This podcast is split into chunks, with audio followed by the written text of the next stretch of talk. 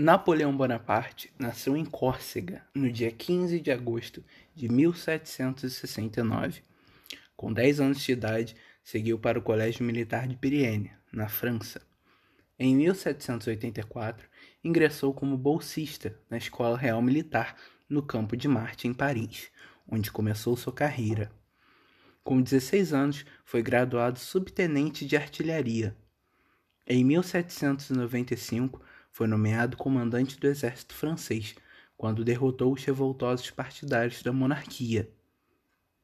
Apesar de jovem, Napoleão teve grande destaque como um dos mais respeitáveis generais do exército francês durante a Revolução. Concedeu a seu exército vantagens, motivação, profissionalização e, sobretudo, a infusão de um espírito nacional nos soldados.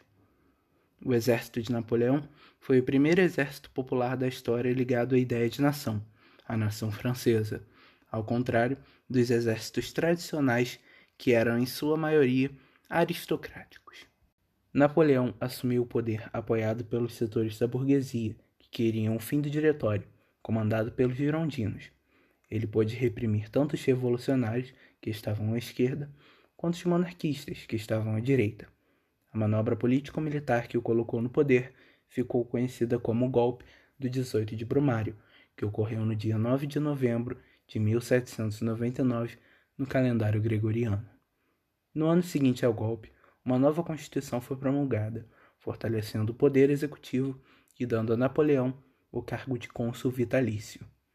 Devido ao enorme poder que passou a concentrar no cargo de cônsul, Napoleão coroou-se em 1804 na Catedral de Notre-Dame, em Paris, tornando-se imperador dos franceses. Esse fato tornou-se símbolo da total independência que o novo imperador passou a ter em relação à igreja, já que antes era o papa que coroava o rei. Então, o imperador Napoleão passou a estabelecer uma série de mudanças na França, desde a reabilitação da Igreja Católica, promovendo reformas no clero e, em certa medida, controlando, até a instituição de um novo Código Civil, que veio a estruturar uma complexa legislação que até hoje tem seu reflexo no direito constitucional e internacional do mundo todo. Além disso, Napoleão também procurou expandir seu império para várias regiões da Europa. Suas campanhas contra a Prússia e a Rússia tornaram-se notórias. O Exército Nacional Francês conseguiu vitórias espetaculares contra os outros exércitos aristocráticos. Aos povos conquistados, Napoleão dava justificativa de que os libertava da estrutura do absolutismo ou do antigo regime que vigorava até então em vários países da Europa. O principal entrave aos projetos de Napoleão foi o Império Britânico. A Grã-Bretanha, por consistir em um conjunto de ilhas, não ficou exposta aos ataques da infantaria napoleônica e, não obstante, detinha a marinha mais poderosa do mundo na época. Napoleão procurou então estabelecer uma estratégia diferente contra os britânicos, bloqueá-los economicamente. Essa medida ficou conhecida como bloqueio continental e consistia em pressionar as nações europeias que estavam sob influência da França a não estabelecerem nenhum vínculo comercial com a Inglaterra. Foi nesse contexto que o rei português Dom João VI, que era apoiado pela Grã-Bretanha, fugiu com sua corte para o Brasil por não atender às determinações de Napoleão.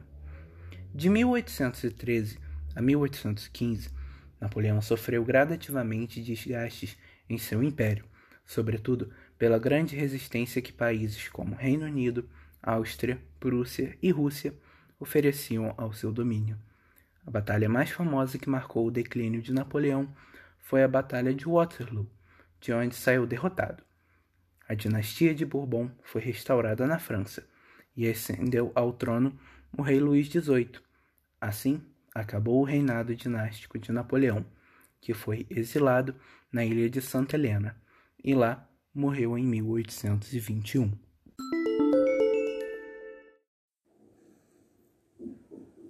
Independência da América Espanhola. Napoleão, no poder da França, revelou-se contraditório e autoritário, renunciando assim os princípios da Revolução Francesa iniciando sua expansão pela Europa. O único país que poderia impedir esse projeto expansionista era a Inglaterra. Como as tropas francesas não conseguiam desestabilizar a Inglaterra, a França decretou em 1806 o bloqueio continental. Os países europeus estavam proibidos de abrirem suas portas ao comércio inglês. Os, pa os países que não aceitassem o bloqueio continental seriam invadidos pelas tropas de Napoleão. A Espanha não aceita, não aceita e por isso é invadida em 1808. O rei Fernando VII é deposto e é colocado no poder o irmão de Napoleão, José I. No entanto, tanto as colônias espanholas como a Espanha resistiram à ocupação francesa. Com o apoio da Inglaterra e da elite crioula, descendentes de espanhóis nascidos na América, foram organizadas na colônia juntas governativas, que em várias cidades passaram a defender a ideia de ruptura definitiva com a metrópole, emancipação das colônias. A política econômica da Espanha, baseada no mercantilismo, buscava desenvolver as metrópoles explorando as riquezas produzidas nas colônias. Mas nessa mesma política começaram a surgir brechas que permitiram certo desenvolvimento às colônias. Ao criar as universidades e libera o comércio nas colônias, o rei Carlos III estimulou o seu desenvolvimento assim como o anseio da libertação. De modo geral, as primeiras manifestações do descontentamento que surgiram na América, denominada pelos ibéricos, não tinham caráter separatista. Exprimiam antes o mal-estar dos colonos com os abusos da metrópole. Sua exposição à política mercantilista e a sua busca de liberdade econômica. Na América Espanhola, a ocupação da Espanha pelas tropas de Napoleão enfraqueceu o controle da metrópole sobre as colônias. Em 1811, o padre Hidalgo tentou, sem êxito, proclamar a independência do vice-reino da Nova Espanha, no México. Nova um quinto da independência veio em 1821, liberada pelo general Itiburti, que proclamou imperador, obrigando a abdicar, obrigado a abdicar em 1823, morreu fuzilado. O México tornou-se então uma república federal independente do vice-reino da Nova Granada surgiram Venezuela, Colômbia e Equador, libertados por Simão Bolivar, respectivamente em 1817, 1819 e 1822. O reino, o vice-reino do Peru deu origem a três países: Peru, Chile e Bolívia. Do vice-reino da Prata surgiram os três países: Argentina, Uruguai e Paraguai. O Paraguai libertou-se sem guerras em 1811. O Uruguai, invadido por Portugal em 1816 e anexado ao Brasil com o nome de província Cruz Patina, se tornou independente em 1828. Diante da revolta generalizada, o rei espanhol Fernando VII chegou a pedir ajuda à Santa Aliança, organização de qual a Espanha participava e que arrogava o direito de intervir nas colônias. Mas Estados Unidos e Inglaterra se opuseram à intervenção e reconheceram a independência das colônias espanholas.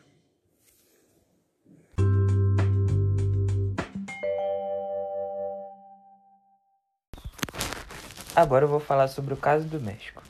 Bom, o caso do México foi basicamente uma tentativa de independência política, já que o México tinha sido colonizado pela Espanha no século XV e se deu, essa colonização se deu pelo, pelas grandes navegações. E quase três séculos depois, um movimento de separação liderado por Miguel Hidalgo, junto aos camponeses e mestiços, queria independência. Eles também queriam terras para os pobres, e essas terras também contavam com as terras das igrejas. E Miguel Hidalgo foi o cara, né, que determinou o fim da escravidão e também determinou o fim de alguns tributos, como a mita, que eram tributos indígenas. E a elite crioula, uma parte dela. Ah, é, a elite crioula, para quem não sabe, é, são descendentes espanhóis nascidos na América. Eles se uniram né, aos realistas e conseguiram e tentaram colocar um fim nesse movimento. E em 1811, Hidalgo foi preso e foi morto, foi assassinado. E a luta pela independência tinha que continuar. E José Maria Morelos assumiu a liderança dele. Ele queria basicamente as mesmas coisas que o Hidalgo, mas o movimento foi vencido mais uma vez. E Morelos também foi morto, em 1815. Mas ele tinha preparado uma estratégia que iria isolar a cidade do México para que fosse promulgada a independência. No dia 6 de novembro de 1813, ele tentou colocar em prática essa estratégia, mas como Morello foi assassinado em 1815, a independência foi invalidada. Então, é, Agostinho de Iturbide passou a defender a causa da independência. Guarda esse nome. O exército de libertação invadiu a cidade do México e forçou a renúncia do vice-rei espanhol. E também assinaram o Tratado de Córdoba, que tinha como função reconhecer o México como independente. Mas Agostinho de Iturbide tinha se autoproclamado imperador e levou uma rebelião né, dos mexicanos. Também isso também criou a, os Estados Unidos mexicanos e a partir daí que a elite crioula decidiu apoiar o movimento. E em 1821, chegou a tão sonhada independência que, depois de anos de luta e mais de um milhão de mortos, finalmente eles conseguiram. E as pressões da Inglaterra pela fragmentação da América em várias repúblicas. Os novos estados latino-americanos, a instabilidade política, a pobreza e a exclusão social e a força das elites locais facilitaram a emergência da figura do caudilho. Por vezes, os caudilhos conseguiram reunir sob seu comando as forças de uma região e, até mesmo, de toda uma república. Foi esse o caso da Argentina, onde, após a independência, a disputa pelo poder político opôs os unitários, que eram os favoráveis à centralização, aos federalistas, que defendiam a autonomia das províncias. As divergências entre eles se desdobraram em guerras civis intermitentes, Lá, a presença de caudilhos à frente de grupos armados impediu a organização de um Estado nacional centralizado até 1862, quando Bartolomeu Mitre assumiu a presidência do país como um todo. Independências e fragmentação. No Congresso do Panamá, em 1826, Simão Bolívar continuou lutando pela unidade latino-americana. No entanto, ela não se concretizou. O que se viu foi a formação de uma América fragmentada, dividida em 19 estados nacionais, em 1830, cada qual com um governo próprio. A fragmentação da América em diversas repúblicas tem sido tema de debates entre os historiadores. As razões mais citadas para explicar essa fragmentação são três: os conflitos de interesses entre as elites crioulas, a força dos caudilhos, chefes políticos ou militares locais, com grande poder em sua localidade ou província.